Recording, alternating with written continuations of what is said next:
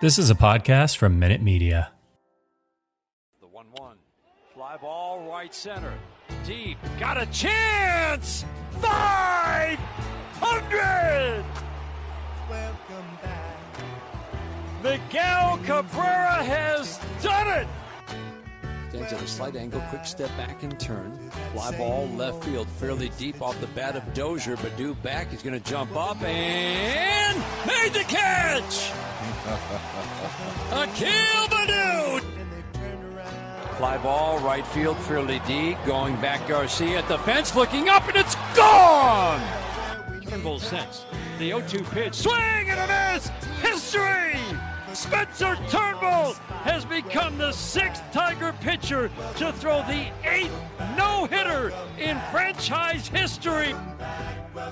Often do I get to mix uh, John Sebastian writing one of the most iconic theme songs of TV theme songs. Well, it's not, it was a song and stood by itself, but uh, nevertheless, it, it kind of ties into what we're talking about, which is the 1972 Tigers and welcome back baseball. So there's a lot to go on this evening. Welcome to another episode of Tigers Radio Podcast here at MotorCityBengals.com. I am Rogelio Castillo, alongside Miss Chris Brown and Yooper, and you can find us on iTunes, Spotify, iHeartMedia, Stitcher, and Google Play.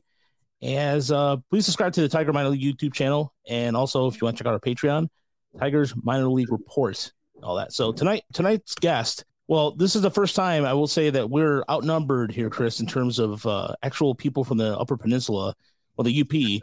Uh, Loria, Laurila. Laurila. Okay, I would have said it right. Yes, yeah, you, yes. I- I- I- a, Of. Yooper, a Yooper would get that right.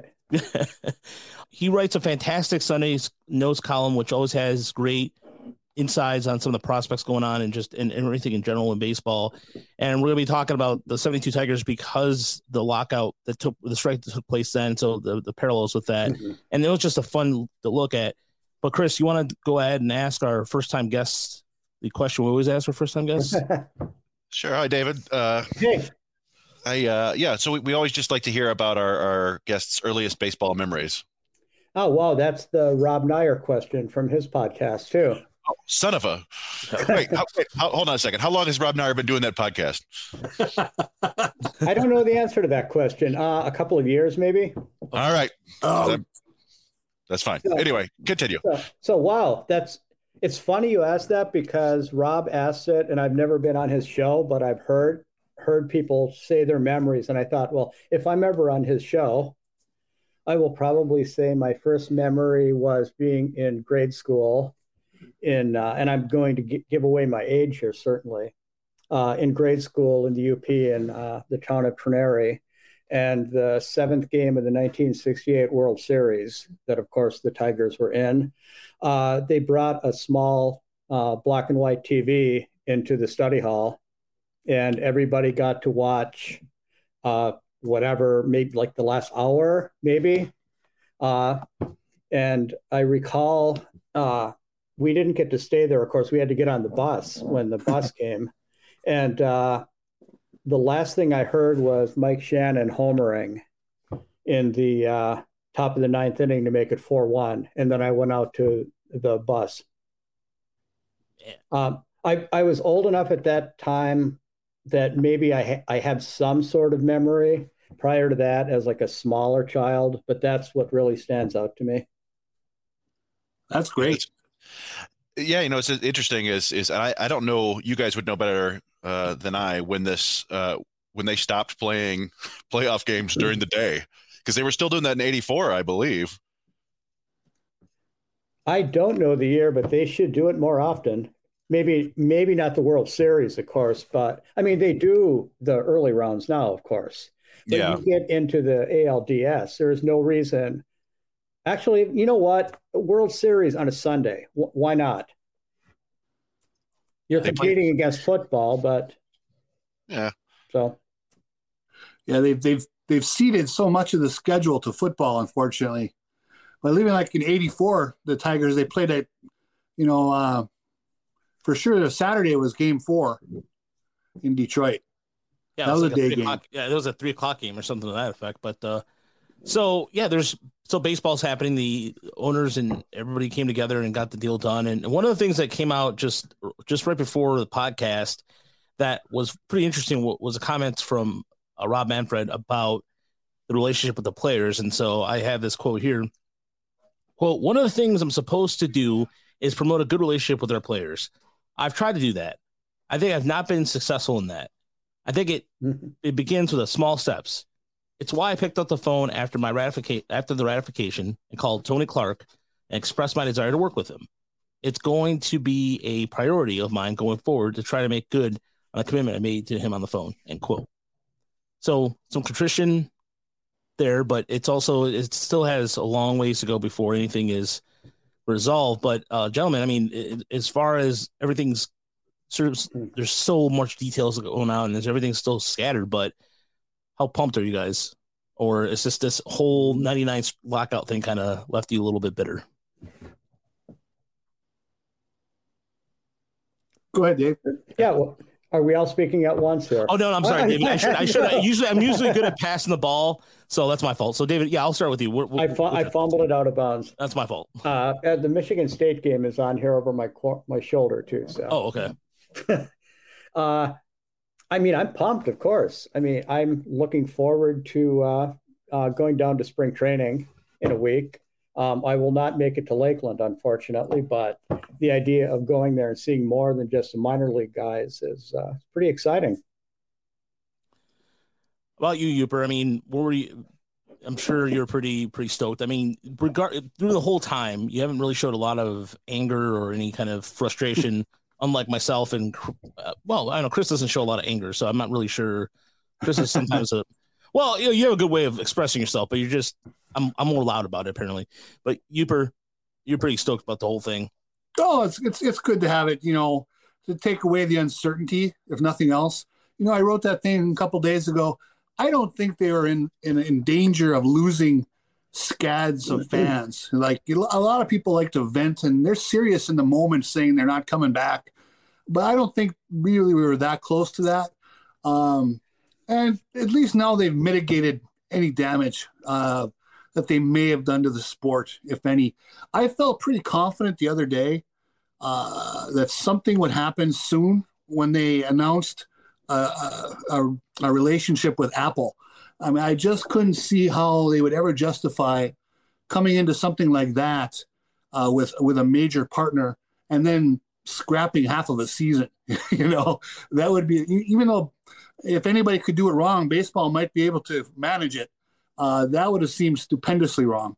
So um, I think that was a sign that something would get done, and thankfully it did. It's going to be a whole lot better for all of us to uh, watch the game, cover the game, write about the game, ruminate about it, uh, instead of uh, worrying about dollars and cents at a negotiating table.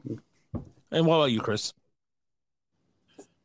Yeah, it's I'm I for, for one thing. I mean, we do a podcast every week. We've been doing it uh, multiple times a week. It's nice to be able to talk about something other than labor issues, uh, seeing as I'm not a labor expert uh, and I have zero insight. but uh, yeah, no, it, it's it's just you know it's exciting to to be able to think about going to games again or watching games on TV again or listening to games on the radio. It, it's just that the the certainty of knowing that the games are coming back is nice. Well, Chris, you must not be on Twitter because everybody on Twitter has been a labor expert now for uh, about a month. Oh, I'm on Twitter. All right. Yeah, I uh, I may I probably have uh, contributed a tweet or two, but I tend to uh, quickly erase them. Yeah, well, it's kind of like how people were saying, you know, for the last two years, um, so many people have been infectious disease experts, but now they've resigned from that and they've become an Eastern Eastern Europe affairs experts instead. so, Yeah, I mean, even with even explain the international draft, I did an article about that today in, in terms of the ramifications of it. There is so much moving parts with it. For example, people don't think about the quality of life that the, the people in the Dominican Republic or Venezuela or Cuba and what they have to go through. So th- there's a there's a lot of different elements with that, and I'm glad they're going to table that and, and take a deeper look at it come July or um, I believe that's what I read earlier. So but the Tigers have to address a couple things. I mean, they have to address the starting rotation, whether they're going to re-sign somebody like well, I already think that they would have signed him mm. Morelli, Wily Peralta, because he didn't, mm. he hasn't been, remained unsigned even before the, the mm. lockout. But also some bullpen help. Another lefty would help, And, and again, this was one up for debate. And I'll, I'll ask you, David, do you think the Tigers need another bat in the lineup to complement? And just in terms of if you look at the outfield depth right now, it's it's a little little shallow, at least in my opinion. But do you think the Tigers should get a bat? They should get Andrew McCutchen. Wow. I like that. You know, that is where I'd go. You know, he's mostly a left fielder at this point. Uh, you know, Baddoo doesn't hit lefties. Whether he ever will, we don't know that yet. McCutchen has always hit lefties really well. He'd be a great platoon. You know, DH at times, play a little right. Yeah, he'd be a. I think he'd be great. Yeah, Walter uh, in our YouTube actually agrees with you big time, David. So, um, yeah, he's been on the he's been on the McCutchen train for a while now. Uh, what about you, Chris? Is there? I mean, you did a really good article today. You you mentioned a couple names. You mentioned Garrett Richards, mentioned Sonny Gray, which is somebody that I've uh, discussed before, and an old uh, favorite of ours, Brad Miller, because Brad Miller always seems to come up every year as that power lefty that can do a little bit of everything. But is there anybody else, Chris, that comes to mind in terms of where the Tigers should go? Well, you know, a lot of people have talked about them bolstering the bullpen. The name Andrew Chafin comes up a lot. Uh, I was looking at Jake Diekman maybe as a guy, but he, he's kind of he would be almost a duplicate of Gregory Soto to me. He's a hard throwing lefty with like a bunch of strikeouts and walks.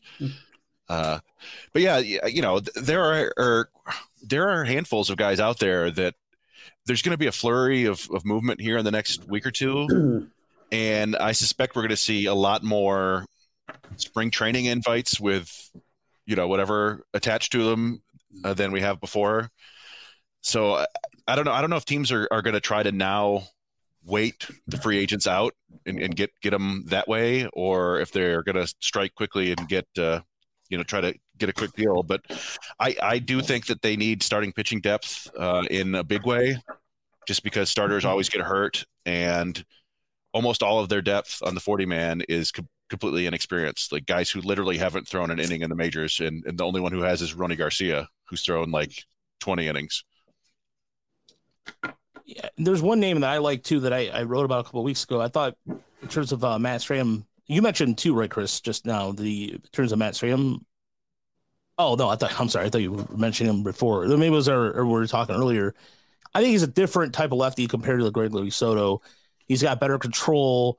I, you can give him maybe a option to camp based off his injury history because he's had his he's had his knees both. I think both his knees he's had some sort of injury history with. So, uh, Yooper, before we move on, was there anybody else that comes to mind for you? I mean, I know you. I, you there's one bat that I can remember off the top of my head, and that was Michael uh, Conforto, correct? Yeah, Conforto, absolutely. Yeah. I do like the idea of McCutchen, though. Definitely, I think that's a great one there, David, uh, for the platoon reason, and then depending on you know where you stand on veteran presence, uh, certainly he could be that. And the Tigers are still, even with Miguel Cabrera on board, still a fairly young team. So um, McCutchen could definitely fill a, a veteran presence role there. So I, I like it. Um, but I think the big thing now is pitching depth, uh, only because you know they've they've lopped a week off the schedule, but they're still going to try to get 162 games in, uh, no seven inning games. Um, so and they're still not going to pile a ton of innings on Skubal and Mize and Manning. So I think they definitely uh, got to find a couple of arms uh, with some talent and and uh, have that you know in the system somewhere. Yeah, especially because is Matt Manning ready to get a step up and go to the rotation full time? And there were some numbers indicated, as you mentioned this before, Chris, about his. Uh, he got better towards the second half of the season, but is he going to be ready for a full season in the rotation? We'll see. But I mean, I I think that Manning, in addition to you, they signed. I'm trying to think. I'm trying to think of the other. There's a couple minor leaguers right now that come to mind that they could use as a potential to make uh, as long relievers. But right now, as in terms of starters, it's a little bit of hodgepodge. But uh, so one one of the things I wanted to move on to was I wanted to get into the 1972 Tigers and reason why we wanted to bring David on because we were talking about last week. We talked about the 2013 2014 Tiger squad, and this is the 1972 team for those, I mean, I know we have some younger folks in the audience, but that 1972 Tigers hmm. team, in truth, the more I look at that team among the teams that gave Oakland the a problem during their run, it was that 72 team. Would you say that is correct, David? Oh, absolutely. Yeah. One quick thing going back to the uh, to the pitching. Chris had mentioned uh, Garrett Richards. Something to uh, consider there is Richards was uh, a witness in the Skaggs uh, death trial.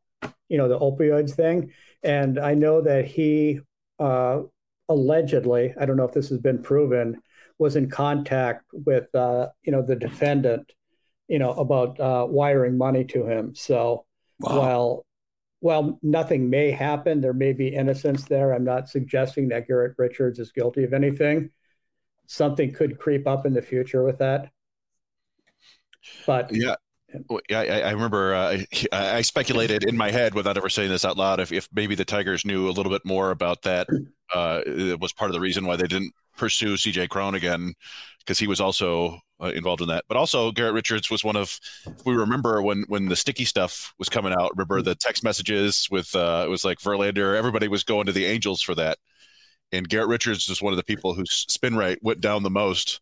Not not necessarily the most, but he was definitely affected adversely by the spin rate stuff. So oh, he was affe- he was affected greatly. I mean, Yeah. I'm in I'm in Boston where he is. Yeah, he was he kind of fell off a cliff a while.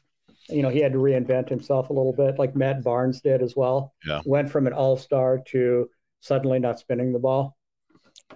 Yeah, it was tough, and and then yeah, so they bought, the Red Sox eventually moved him to the bullpen, and that was basically was was my contention with him was, and, and there are other pitchers like this that somebody who could theoretically be, uh, you know, compete for a spot in the rotation, and if it doesn't work out, then help fill in the bullpen because the Tigers need some more flexibility there, I think, just to find some innings. But anyway, Yeah, on the on the 1972 team, though, an interesting thing there is, uh, you know, who was the closer on that team? Do any of you know that off the top of your head? That'd be John Hiller, wouldn't it?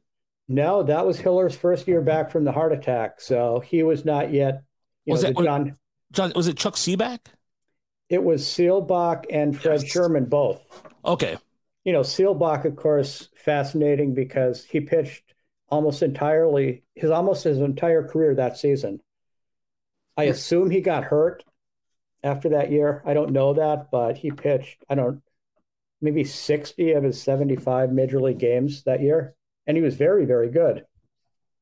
And that was one of the last years that, correct me if I'm wrong, that was one of the last years the Tigers really kind of used more or less a, a, a I want to say, I mean, they had Woody Fryman in the back end of that rotation, but it was, seemed like it was more, you're talking about a bullpen that was essentially at times almost nine guys, essentially, or even eight in terms of how many innings used, because it just seemed like a hodgepodge of guys. But in terms of starters, I mean, the number that stands out, it was what Mickey Lolich's 372 innings.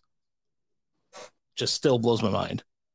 And Joe Coleman, who is a very, very underrated pitcher for a long time. No, they had pitching back then. You know, they had people remember the hitters. Uh, you know, the pitching really helped carry that the team that year. Yeah, the, the one of the things about that team too that I, I particularly found interesting was is the fact that you have, uh, it was yes, it was an older team in terms of the offense, offensively speaking, but Joel, yeah, you mentioned Joe Coleman and the the pickup of Woody Fryman until probably Doyle Alexander in '87. That was a that was a huge part of the Tigers kind of clinching the division because Fryman, in terms of just being a guy, went in there and I thought that among the, the moves that they made, it really solidified them in terms of getting a starter, a veteran starter, and I, I just that was something that uh, maybe maybe it wasn't discussed enough, but I don't know. I, I thought that Woody Fryman made a difference for them to win the division. No, he made a, a big difference. Uh, you know, that team just it fascinates me so much because you look at another of the starters was Bill Slayback, you know, who was very good for a very, very short time. And um, I'm assuming a lot, you know, a, you, guys and maybe some people watching and listening know that he wrote and performed the song uh, "Look Out, Babe, Here Comes Henry." yeah, are you familiar with that? Yeah, he Yes. co-wrote he co-wrote it with uh, Ernie Harwell, and it was released as a 45 while Slayback was pitching for the Tigers, and I believe it was 72 that that single came out, as Hank Aaron was approaching the home run record. Well, I, I didn't. I knew. I knew that uh, Ernie had played a role in that, but I didn't know about Slayback. That's that's really cool. Now he was the recording artist. Another thing about that season too, and that st- stands out, and we'll get to. We have some questions in YouTube. We'll get to those shortly, I promise. And we got some questions online too. But one of the things that also I remember that helped out the Tigers too was the season started a little late. The season started, I believe it was supposed to be. It was two weeks after the regular season was supposed to begin. I think, yeah, it was a, sh- a very short strike. I think it was the first strike in MLB history, but I think it was settled in maybe like 13 days, unlike this year's mess. Yeah. And, and also another thing about that team that um, in terms of the bird thing, I mean, talk about Mark Fidrych in 1976, but Tim, there's something I found. Tom Timmerman was known as the Rooster. That was his nickname, the Rooster. So I one of those things I saved in newspaper when I was looking through the archives, and I was just I was just thought about like oh, the it seemed like this whole people loved going the easy route of naming something bird like, but uh, yeah, he was known as the Rooster. That was he called you know his friends thought it was cool, and he thought his kids thought it was cool. That was the only reason why he called himself the Rooster. And Timmerman had been the closer a few years earlier. I think he had 25 or 26 saves and then became a starter, which is something you don't really see in today's game, is having to earn yourself in the bullpen first. Yeah, and then the other the other thing too was to see uh, to pitch for the Tigers just briefly was a former Dodger by the name of Ron Perranoski, who was part of those do- great Dodger teams in the early '60s, and it was another trend where the Tigers would try to find a veteran and try to get lightning in the bottle. Of course, I think of uh, Eddie Mathews as a piece of trivia that was on the '68 team. And Frank Howard on that Oh, yeah. 72 team. Just it just seems like a Billy Martin kind of team, kind of veteran laden, something that he would have liked working with. Yeah, Between we- drinks. No, this is it's the second Frank. By the way, that's a second Howard reference to me. We made a reference last time we were talking to Mario Impemba that essentially his bat would look like a, pe- a toothpick on him because he was such a mm-hmm. large guy and he had these glasses and just seemingly looked out of place. It looked, but he was what was it, six four, six five, or six six, six seven. It just seemed like a giant. He could look like a professional wrestler. No, he was about six foot seven. Wow, oh, six foot seven. Wow. Yeah, I believe he is one of uh, four Tigers to hit the ball over the left field roof, or four players. Is that correct? That is yeah. Not- I think Mantle is one, Howard is one. and Reggie Jackson. No, I'm I'm thinking left field. Oh, left field. Okay, It's no, no, you're right. Yeah, Cecil Fielder, I think, Yeah. did it right. Yes, Yeah. Cecil. And Yes, maybe McGwire. that might be the fourth. I have to look that up. Yeah, that's. I I always think of I always think of the right field porch, but I never think about the, the left field porch. So I did want to answer one quick question about the prospects before we move on, and that was from Brian in the YouTube chat. So with the new rules and incentives for service time, do Torque and Greene make hmm. the opening day roster? Uh, I, David, have you ever spoken to Torkelson or Greene? Not one on one, only in uh, group zooms. So Do you Chris, think do you think they're going to be around on opening day? Uh, roster resource at Fangraphs has Torkelson penciled in at first base. Okay. So I think the chances there are good. I think he's probably more ready than than Riley Greene. Chris, what about you? so actually, I, I actually feel like Greene is more ready, just based on our, our viewings of him last year. Uh, even though he's younger, he's he's he's uh, I don't know. He, he seems to be more consistent. Torkelson was would would Hmm. kind of go through these slumps, but I do think that if it were up to AJ Hinch and his coaches, then those two are going to be in the opening day roster. I, I don't know, you know, what kind of teams may still play the service time game and just hope that uh, hope that their players are good, but don't win the awards that automatically give them a one year of service time now. But I, I think if the Tigers are serious about winning, I think both of those guys will be on the team because they also happen to fill pretty big holes on both in both the lineup and uh, uh, in the field. You know that right now the first baseman is Jonathan Schoop slash Miguel Cabrera, and they're I, I don't know everyday center fielder. I don't know. I, I still don't think Greene is a legitimate major league center Mm-hmm. fielder long term, but he may start there this year, and that would yeah would round out their lineup quite uh, quite well, I think. And what I saw from Torkelson last year, we did see something that was evolving. And when we were in Toledo last year, he started go, he started taking the ball to the right field. And at first, it was kind of like a slow progress, but then a couple weeks later, we went back and he was like stinging the ball the right field hard. And to see those kind of changes from West Michigan on, and we saw him at all three levels, and it was astonishing that when he was at West Michigan, he was a little selective, was over swinging, and then in Toledo, everything was just it was hard contact. And I I think he's going to make the team out of the, out of spring training. And I think the reason why I think Greene, based off what we've seen, is because if you look at the four foul field situation right now, there's you have Derek Hill, you have Victor Reyes, you have a, a, a hodgepodge of kind of guys who may or like not. I don't know. I, the, the the jury's still out whether or not people think that Victor Reyes. I think he's not an everyday outfielder. Hmm. That's just me. And I think Derek Hill has shown in flashes what he's capable of. But I I think Greene has the advantage because he's a, a complete player and he can hit and he can play well defensively. But um, I do have hesitations that he might struggle out of the gate at first.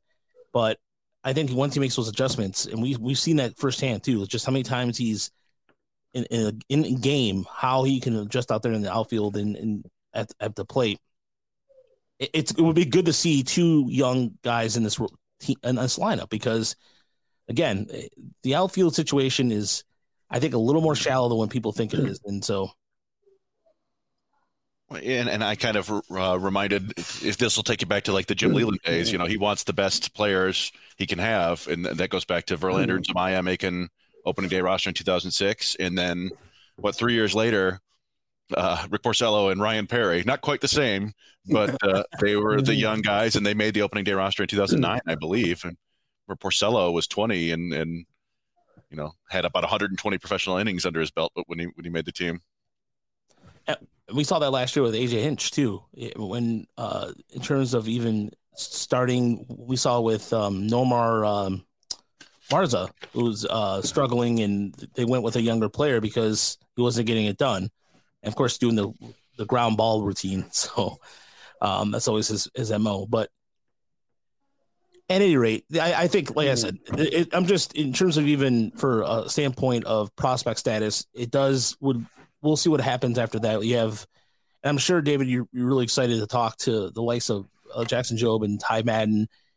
And in terms of the for your offseason, some of the players you've looked at or talked to a little bit, what is the I guess for Detroit Tiger fans, from what you've seen and what you've written, and just kind of getting the vibe there, to you, is there changes that the are the changes that obvious in terms of organizational changes, in terms of pers- player changes? Um, I'm not sure exactly what you mean.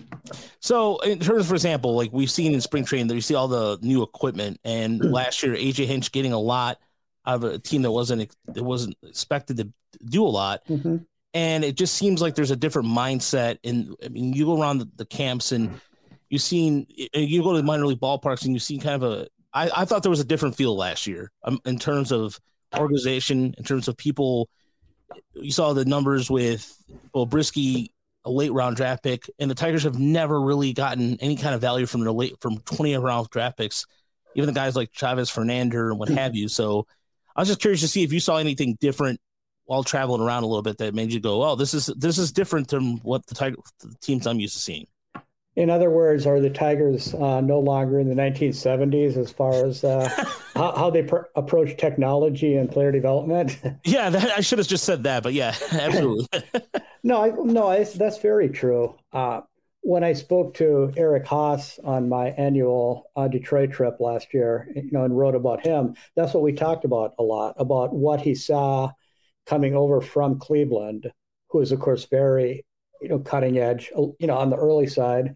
And when he got to Detroit was right before they started to make that jump. And uh, Eric Haase talked about that. He said a lot of changes got made and uh, the team got a lot, I don't know, I don't know if he used the word smarter, but I think that's it's pretty accurate. Know, D- David. You know, I, I if if baseball's a town, I consider you a man about town. I, I feel like you're always uh, I, a couple times. I think in in the last six or seven years, I've been hmm. at, at West Michigan interviewing players while you were a couple hmm. rows down interviewing players at the same time. And yeah, that that Haase interview, I, I know we used for several Motor City hmm. Bengals articles, and I believe one about Ryan Kreidler too, about Yeah, his, right, yeah. his making a swing change or something prior to uh, last season that, that tapped into his power. So it's uh, it's it's fun having you as a resource there at Fangraphs, and also nice knowing that you're a, a Michigan native. Uh, I know somebody was just asking about Kreidler, but I don't know if any of us have any particular insight there. I, I think he hit a home run today. Yeah, uh, I will send the bill if you're uh, if you're borrowing all of my so-called expertise. No, I certainly hope to make it to West Michigan again this year as well. That's uh, usually an annual trip for me.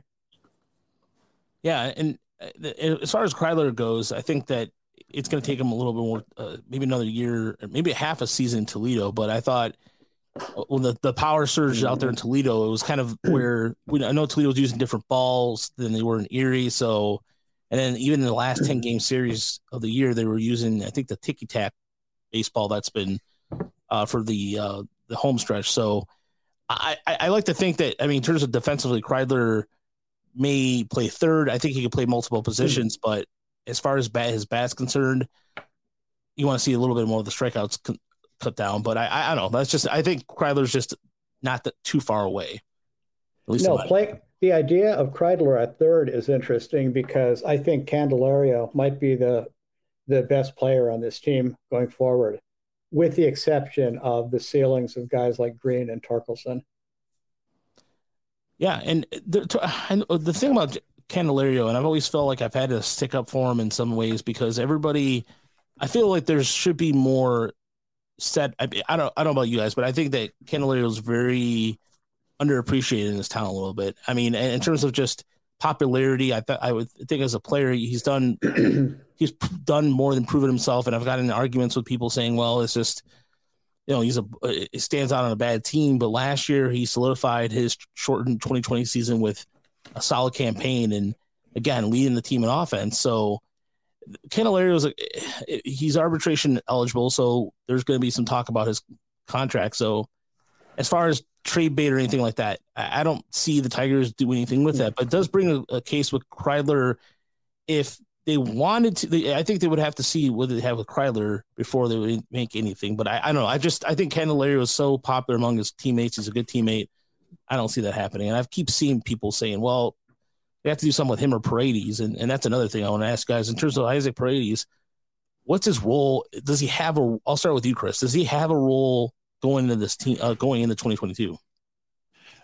it's it's hard for me to find a place for him. Uh, particularly if Torkelson comes up and is playing first every day, then Schoop is back at his natural second base, and then yeah, Paredes is. You assume he's either he's a fifth infielder or he's down in Toledo or he's a trade chip. But th- that's that's kind of where Kreidler has finds himself now too, because I know he, th- they said he played three positions today, and, and he does seem like he can handle second, shortstop, and third but uh, and it's nice to have that depth at Toledo. But at a certain point, you want to get you know major league value for your players, and it- whether that's them playing for you or trading them. And oddly enough, if you look at the Tigers farm system now, they have a handful of left side infielders, kind of that that are noteworthy at least. So they may be able to trade from that surplus, if you will. Uh, could it be Paredes? Sure. I they may want to try to build back his value though, because he doesn't strike me as having a ton of value at this point. Oh, you, David. Well, one thing is coming to mind is you always have to be careful about thinking, well, we have depth at this position, we can trade, because guys get hurt all the time. You know, guys underperform all the time. So, you know, depth is a good thing to have. If you're going to trade a player like that who maybe doesn't have a lot of value, but maybe does have upside, you know, it could come back to bite you. Conversely, you could keep him and he could go the way of so many other players who just never pan out. You know, that's why f- the front office guys and the, you know, the scouts, you know, get paid what they do. That's why they get paid the big bucks. You, what about you? Well, I, I think that with Paredes, he just kind of got to wait it out. he's I think deceptively young. You know, they acquired him at an extremely young age, so he's certainly at at, a, at an age where there could still be some progression left. But I think he's just got to prove it at Toledo. Uh, he was, you know, when I saw him last year, he's he had some wonderful at bats, but he had some spotty at bats, which I guess is normal for a lot of young guys. But um, they can still afford to be patient. I think he's just been in the organization now long enough where a lot of fans are getting impatient about him. Uh, but yeah, I still think there's some talent there. The big thing with Candelario is, I, you know me, I'm in favor of trading anybody for the right price. You know, I'm obviously, uh, and I I just don't think. Well, I like him and he's a good player. I think he's the kind of player you can challenge yourself to get better. Uh, and if you see a move out there that you think makes the team better, then Candelario goes and you can slot in Kreidler if he's playing well, and that's fine. Um, uh, but so, you know, is, is, is Jeimer Candelario going to be the difference between the next team that makes the playoffs? You know, uh, maybe, but I don't think it's a sure thing. Um, so I, I think a trade could be coming this year if he's having a nice summer and at the deadline someone needs a third baseman or a first baseman, uh, that could be the move that happens. So we did get a couple of questions, Chris. I don't know if you saw the deadly ninja bee, deadly ninja bees uh, question or not, but we did get a couple questions this evening. I didn't see that. Let me, Okay. uh, I could check it unless you have it right there. Uh, yeah, I, I could I could pull up really quick. Okay. So yeah, so there's we always there's a one of my, my our favorite followers on there with the cool name Deadly Ninja Bees had a, a question in regards to the spend, and this came up a couple times about whether or not the Tigers are going to go after Correa or not. But I again, I just I just want to say no. I, no, I don't. I don't know if you guys think anybody else thinks otherwise, but I just think that it, to me, spending that much money on a player where they could use it elsewhere, I, I, even with the new CBA agreement and the, the cap, if you will, I don't see that happening. But um, that was one of the, he had a question. He he phrased a little differently. Um, so he asked also, does Torque and Greene break camp? So we answer that question, but he, he phrased it up as, is Ilitch going to stop being a cheap POS? so, uh, No, I- you know, go ahead, Chris. Uh, well, Yoop was going to talk too, but I, I I don't know if he's going to talk about the same thing I was gonna. But I'll It's fine. you would. Uh, I I just think you know it, it's hard to call Ilitch cheap this offseason to me. When I mean he's clearly not spending as much money as he could, but they have spent a bunch of money this year. And I don't know if you saw. You know the big thing. What was it last last week? Uh, just a few days ago, was that the Tigers were one of four teams to oppose the the raising of the the CBT, the competitive Mhm. balance tax or whatever, from whatever uh, 20 uh, to 210 million to 220 million, I think it was. Yeah. Yep. And and so the way that everyone read that was that you know that the Tigers and, and Chris Ilitch are just being incredibly cheap. But there was an article, uh, I think yesterday, maybe two days ago, in the Athletic uh, that actually talked to the CEO of the Diamondbacks, I believe, which was one of the other four organizations. Yep. And they said that they opposed it because they didn't like, they didn't think the penalties for teams that went over were nearly strong enough. So, I, I not to like you know I'm getting kind of into the fine print here, but it doesn't necessarily just because Chris Ilitch opposed or the Tigers were one of the teams that opposed that raise in the the competitive balance tax or whatever it's called uh, doesn't necessarily mean he was being incredibly cheap there. There there are other reasons behind it. There probably are, but at the same time, it's one of four four guys, and that sort of stands out, at least perception wise. Oh yeah, it, from a PR standpoint, it looks absolutely awful, and I'm sure they never wanted that to come out. Uh, so, yeah, so maybe he will make a move to uh, to kind of combat that negative PR, but I doubt it's Carlos Correa. Maybe Carlos Rodon. Well, uh, you know, I I was uh, on Twitter talking about that today and, and last night. Uh, if they well, if they have any worry about the stench of the bad PR that they got last week, do they jump in really quickly, like even tonight, and you know, make a splash move that maybe we didn't anticipate uh, or only dreamed about, you know? And if that happens, then it's pretty hard to call them cheapskates. uh, whether that's Conforto or McCutchen or uh, uh, Rodon, as you mentioned, uh, any of those kind of moves would qualify. And then it would be pretty hard, you know, depending, uh, uh, going back and looking at that boat and saying that Ilitch is a cheapskate. So, uh, but they may not care, you know, maybe that, maybe they think the, uh, the bad PR fades in time. Yeah, I mean, to me, I look at it the same way Chris did, and, and I wrote the the red pill, blue pill matrix reference that I don't think a lot of people got, but whatever, I, I ran with it. But you swallow the blue pill and you believe that Chris Ilitch is fighting for his the the rights of the team in terms of, you know, I'm not gonna let these bigger teams and and run all over us and what have you. Or you could believe that the red pill and believe that he's a cheapskate, but there is a lot of moving compartments to it that we will not know and I think fans have to, in terms of look at other, if you look at other teams' division, the mm. White Sox haven't really done much. The Guardians haven't. I don't think. I think the Guardians are one of a handful of teams that didn't sign anybody, free agent wise. I believe. I think the Royals haven't really done much either. The Twins. Here's my prediction. Excuse me. This is my prediction for the Twins. I think in the next few weeks, gentlemen, I think the Twins are going to be very active. I just think that they have a lot of uh, things to address in terms of rotation. I don't know about what you guys think of the team that's going to go out and go in a frenzy here, but the White Sox might might do something. I, I don't know. Maybe they won't, but regardless, I think the Twins are going to be the most active team. I don't, well, I don't guys... think I don't think the White Sox have to do very much, and I think that the Royals are very similar to the Tigers. They have a ton of young talent and are going to be very good in a few years if I was the Tigers, I would be very careful about trying to make a splash to show the fans we're ready to win now, because I don't think this team is actually quite ready to contend yet. I think they're a year away, and I think if you can make cut, if you spend a lot of money to make a splash, that you know that you don't want to end up going backwards because of that. Yeah, and I there's I agree with you on that, David, because I think that the one of the things that stands out to me in terms of even what you guys mentioned earlier is are you going to tax a, a new rotation like that? You still have Mize still hasn't pitched above in terms of where I think it's most innings he's thrown is 125, I believe. To that effect, Chris, I can't remember.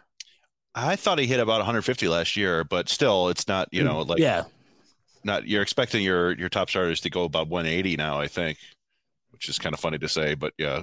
Or, I'm sorry, I meant to say that 125 before last year in college because he, he he had some arm problems beforehand. So, and say you have also realized that Tarik Skubal, despite his numbers, I mean, he did was led the league I think in home runs given up, like in terms of like it was like 37 or something like that or that effect. But uh, the one other, th- I think that was in terms of questions. Unless I'm missing something, Chris, did you see any other questions we got this evening?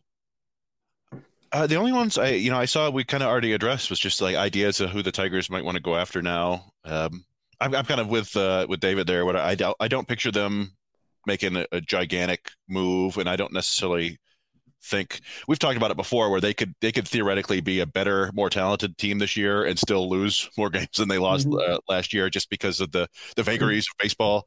But uh, yeah, I, I, think some small moves on the edges w- would help, and then you kind of you, you see what your young kids can do. Well, the small moves on the edges, you know, we were talking about the 1972 team earlier, you know, and maybe we can circle back to them more in a bit. Yeah. But they made small little incremental moves uh, to get better because they were really the polar opposite of this team. They were a bunch of veterans. You had Kaline and Cash who were near, nearing the end. They were well up into their mid 30s, and a bunch of guys who were about 30 years old, 30, you know, 31. So it was win now they didn't really have young players on that team. You know, this is this is the opposite. This is where you build. And and yeah, and there was even getting back to the seventy two Tigers. The, the one of the things that mm-hmm. stands out to me among we talked about the pitching earlier was the addition. Some of the you look at a season that coming off the second season in Detroit, Aurelio Rodriguez, who really kind of in terms of the, the defensively mm-hmm. would define the, the team for the next decade. That's one of those moves that McLain just won a Cy Young in what seventy one, right? Was it seventy one? He won his second Cy Young, or am I thinking 68 and 69. oh 68, oh, 69. Okay, that Yeah, yes. I think, then- he, I think he shared it with Mike Cuellar. Okay. The yeah, the, one of the four Baltimore Orioles who won 20 games in was it 71? I think it was 71. They won the World Series. All right, sweet. Okay, so hmm. I'm again four. I remember the four starters, and hmm. I always celebrate little victories like that. But uh, I digress. But defensively, defensively, this team, the, uh, David, this is a, very good defensive team. This is still Bill Freehan. He's still 30 years old, but even at Ed Brinkman, who was a light hitting shortstop, is a light hitting uh, left side of the infield, but defensively, they were one of they're very sound. No, they were very sound. You know, and Mickey Stanley, of course, was not quite Mickey Stanley at that age. I think he, at that time, I think he's probably 30, 31. No, it was a, a fantastic defensive team in, in a hitter's ballpark, which is another difference from here. You wonder what would this Tigers team look like? How would these players perform if they played in Tiger Stadium? You know, would Candelario be a bigger offensive star, for instance? You know, we'll never know. And another defensive guy who was good with his bat too was Tony Taylor, who the Tigers picked up in June of 1971, and he was a veteran that kind of was good in the, uh, good off the bench, and one of the I guess he could play multiple positions. He could play second, third, and first. And I know that Philadelphia, he's very on. I think he was they had a night for him in Philadelphia not too long ago. Before he, um, yeah, I think he yeah, not too long ago he was remembered by the Phillies fans. So that was another veteran that I think doesn't get talked about enough on that 72 team. Is there anybody else that stands out among? There's a couple bench bats there. Jim Northrup was kind of at that point coming off the bench. Correct me if I'm wrong. And then another uh, backup catcher. The Tigers had a lot of these backup catchers in the 70s that crack me up because some of the names like Duke Sims. Duke Sims sounds like a Western name. It sounds like some guy that's gonna at, at the OK Corral or something. But is there anybody else on that bench or uh, defense offensively, or excuse me, in the starting nine that stands out to anybody? Well, I just like, you know, you look at uh, Freehan probably should be a Hall of Famer, certainly borderline case. Um, just impressive that his backup was Duke Sims with a uh, OPS plus of 168. you know, can, can you imagine any catcher in baseball was sitting with a 168 OPS plus right now? Uh, what do you hit? I'm just taking a peek here. I knew it was good, but it was 316, 432, 480. Uh, so that was pretty solid number two choice. Um, I was also looking, I'm struck by kind of Kaline's last decent statistical year when you look at, at slash line. Uh, of course, he was 37 years old and he only played 106 games that year. So obviously, uh, probably some injuries setting in. Yeah, an interesting Kaline thing that I looked up at some point. Um, you know, he ended up hitting what 297, I think, for his career. Yeah. Although he he just passed 3,000 hits in that final season. Had he uh, quit playing uh, maybe three or four games, you know, prior to the end of the previous year, he'd have ended up with a 300 batting average for his career. And he, of course, ended up with 399 home runs. Yeah. Of which I know he lost at least one, if not a few, to to Reynolds. Yep. True story. Yeah, the uh, the Tony Taylor thing brings to mind that he was really uh, Tony Phillips before Tony Phillips. Very similar players. Even in terms of stature too, like just that kind of built. I don't know, just in terms of how they approach themselves at the plate there is something about I'm going to ask I'm going to ask Yooper and David this question because this is something that doesn't happen today. And, and actually, the Tigers stopped doing it until the early, I think 90, 91 was the last time they did it. The idea of carrying three catchers. What was it? I mean, and that, that's a little bit about before I was paying attention to baseball. So, why three catchers? Is there is there a reason why that was such a prevalent thing? Well, I think partially, you know, it was pre DH. Um, so uh, you, you, could have a longer bench and not have a, a DH uh, designated there. Um, but I always liked the three catchers because then you don't have to hear some some announcer tell us, well, you don't really want to pinch hit for your your catcher late in the game. Well, now you Mhm. can because you have a third catcher, uh, and the sh- and the bullpens were shorter, so you could afford it to to roster a guy like that. No, that's exactly what it was. Was uh, ten man pitching staffs. Yeah, just seeing some of the numbers in the bullpen in terms of pitch, like kind of going over 100 innings. Bullpen guys were going. That's typical of that period of time. Correct. You know, you look at that. One thing I always jumps out to. I love moments. Uh, I was in preparation for this today. I specifically went and looked at the moment in the playoffs where uh, Campaneris fired that bat at Lerrin LaGrow, and just thinking in today's world of social media and Twitter, how often, you know, how the, the blow up over a moment like that today would have been just insane. I don't know if Yeah, you I- guys have seen that play, but it's it's a dandy. No, I have, of course, from the 72 ALCS. Um, I believe that Campaneris was suspended for the rest of the series, but he then played in the World Series, Yeah. which is incredible. That's uh, probably a 40 game suspension today. Absolutely. I mean, he he fired that bat at him. That was no, uh, hey, I'm going to toss my bat at this guy. That thing was thrown with some malice. Yeah, that, that, that was not the, uh, you know, the Roger Clemens throw the, that piece of the bat. right. yeah, another thing about that 72 team that I looked up is uh, over the course of the in, entire season, they were never in first place by more than four games, and they were never more than two and a half games out of first place.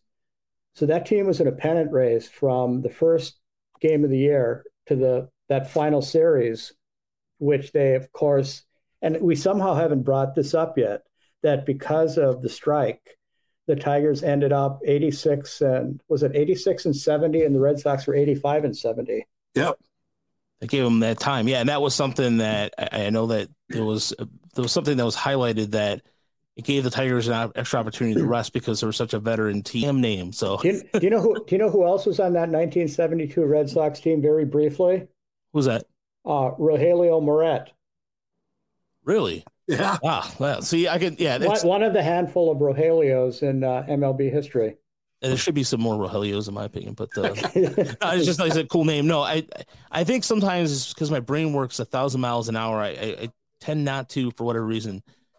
I have to slow down and just think about the, the pronunciation, and I, it's one of those things where I have to see it. But I do have video of that for anybody who's watching us on YouTube right now. I do have the video of the bat being fired, and it's one thing that I when I first saw this, I, I couldn't.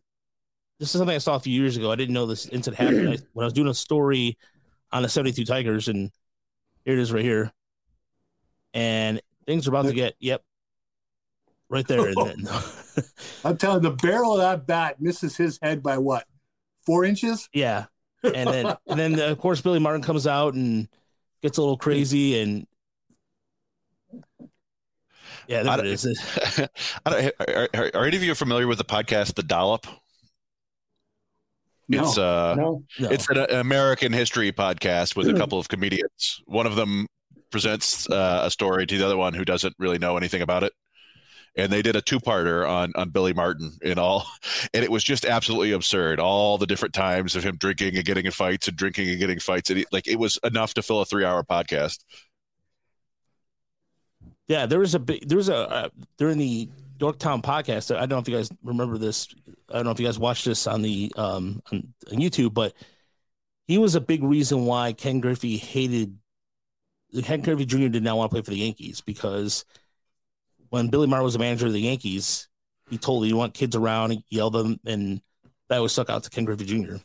Fun fact. wow, yeah, uh, you know that 72 Tigers team, or really that whole era. I'm sure you guys know they had so many Michigan natives on that team. You know, five or six of them. They actually, I think, had a lot of Ohio natives, which is maybe a negative.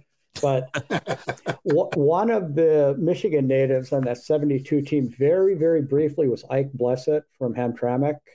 If any of you are familiar with him, Yes. um, Ike Blessitt told me a Billy Martin story once several years ago that, uh, and it actually didn't have to do with drinking, but if it is true, uh, and I, it's a story I actually can't share here. Maybe Okay. in, in, in private I could, but it Yeah. was like, it was a, he did what? He, Uh, yeah, Billy Martin was uh, a great manager and a very good player. Uh, as far as a human being, uh, maybe not.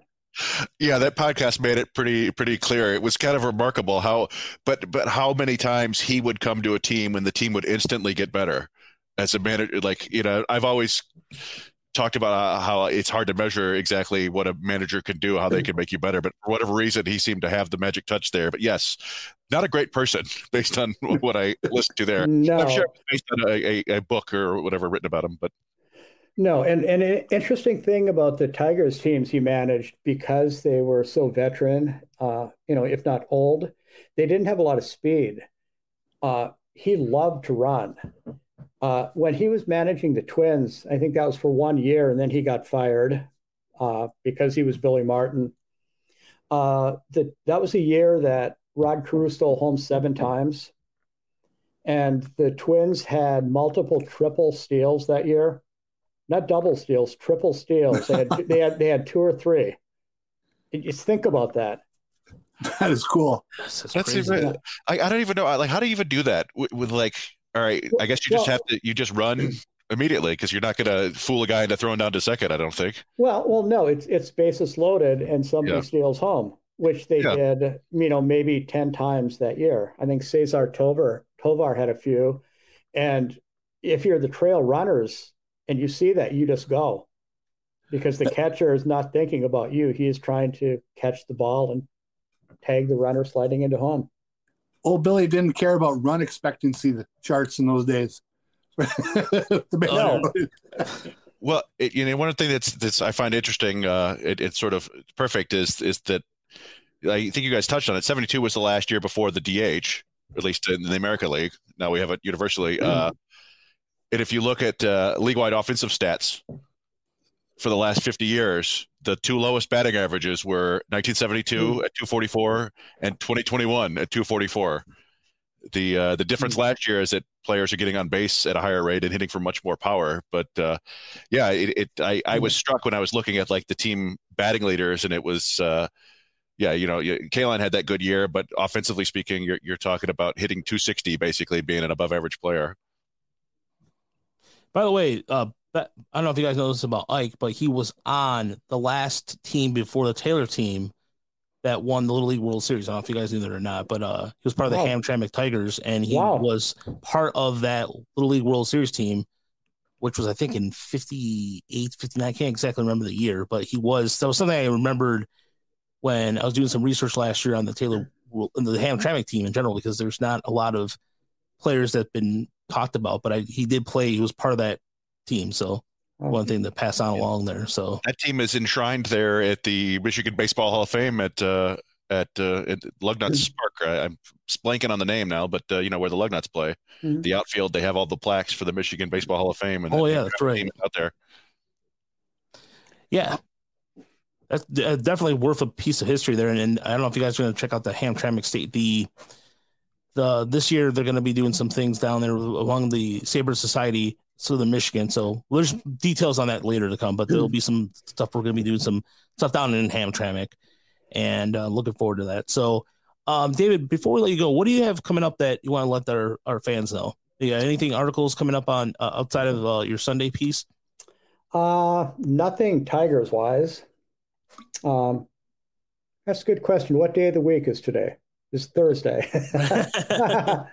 yeah, uh, I think tomorrow I have a, a prospect interview to accompany our Red Sox top prospect list.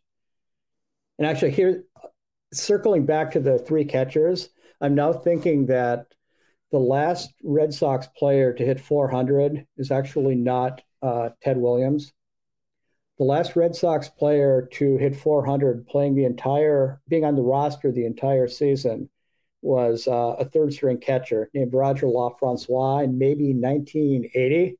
He went four for 10. and he was he was on the roster the entire year. He was not in the minors at all Wow, did not know that. because he was a third catcher. I think he caught a lot of bullpens.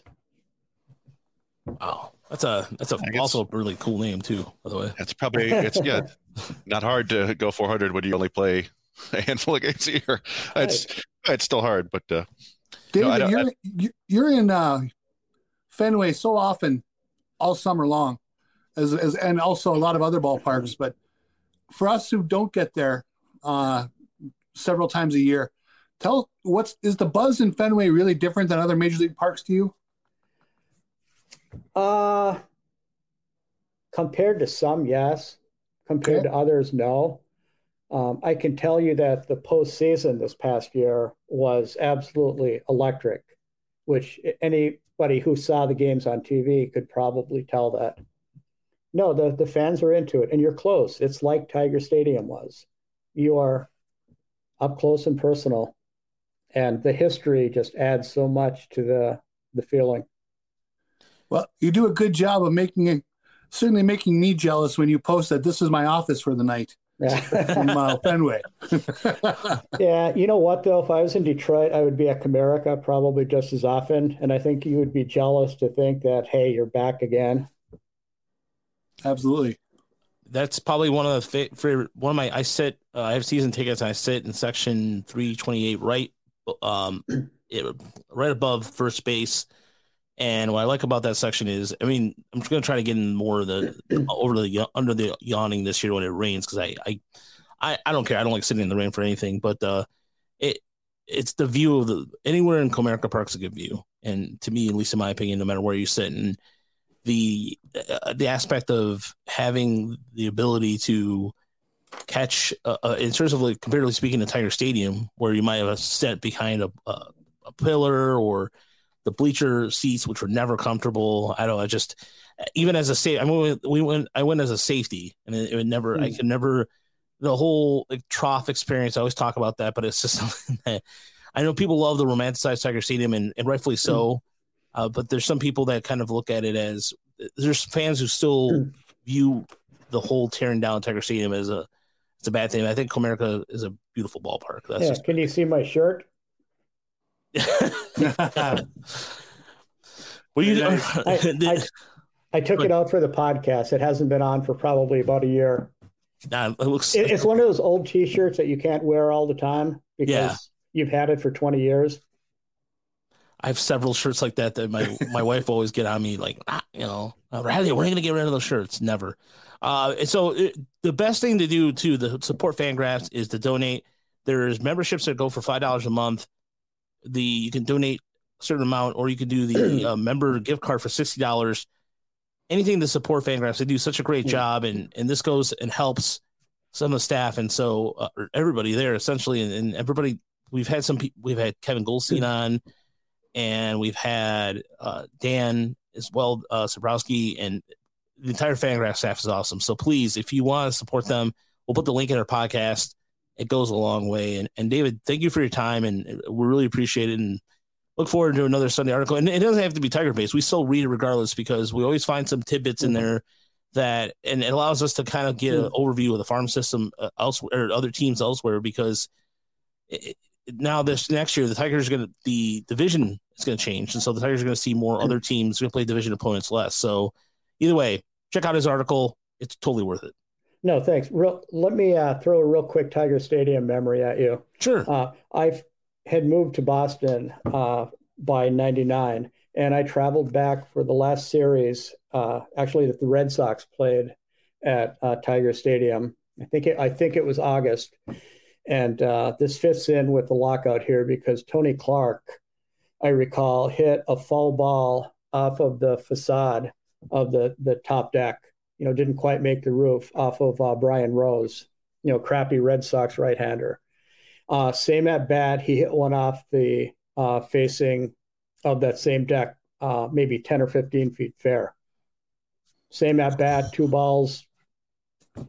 Think, well, he'll never, you know, probably never throw that pitch to him again. I think he threw that pitch. So I saw Tony Clark uh, almost hit the roof twice in the same at bat. and that's why I've never heard of Brian Rose. Every team has a lot of Brian Rose. They, they show up for a couple years, win a couple games, lose a couple games, they're gone. Uh, I think of uh, I always think of my favorite prospect before I found out what prospects were all about. Hype was Steve Searcy, who was they have an award named after him in the University of Tennessee uh, in terms of Player of the Year. but I remember reading in the free press all the time where they always had the local angle too, the like local players are from the area. And Steve Searcy, they made it sound like oh, he was going to be somebody that's going to fit in the rotation along with Kevin Ritz and Scott Aldred, and and then you just those '90s Tigers teams. I just I, I I think about those rotations all the time, and some of the throwaway names that John Doherty comes to mind too. I'm trying to think of uh, there's another one in there. Uh, Scott Sand or was it Scott Sanderson or um uh, Scott Sanders? I'm sorry, Scott Sanders comes to mind. The trades back and forth with San Diego. Uh, I think you left the. I'm not sure when you left the UP, David, but as far as uh, when you did, I'm sure there's a time in Tiger history that people just kind of cringe a little bit. Yeah, no, I left the UP and moved to Detroit in '85. Ah, okay, gotcha. All right, so So so you're around for the 87 team and uh, what have you so that's uh that's pretty cool i just thought that Yeah. yeah, I was just thinking about the the along the lines of um some of those 90 teams that i'm just I, still ingrained in my head. But uh again thank you for your time. Yeah. we really appreciate it. And everybody will be back next week and we'll be rolling out the the the good the bad the ugly. We have the nu- inside of numbers probably some spring training editions too. So finally at baseball appreciate it. We'll be back. I just said that, but uh, in terms of redundancy, I, I can't not stress that. Thankfully, we don't have to drag out anything else labor talks, and I don't want to talk about labor ever again. So until next week, everybody, check out our Mario Impemba interview that I put on there because I felt guilty with the new good news that mm. people wanted to hear Mario Impemba. So it is now free available on our podcast. So we'll have better, plenty of Patreon content behind the wall soon. So until next week, everybody, see ya. and Mario is great. Bring back Mario. Yes, please. Yeah. Dude, Yes. Mario, fantastic. He was so generous with his time yesterday. So, but uh, yeah, check it out for sure. All right, well, let me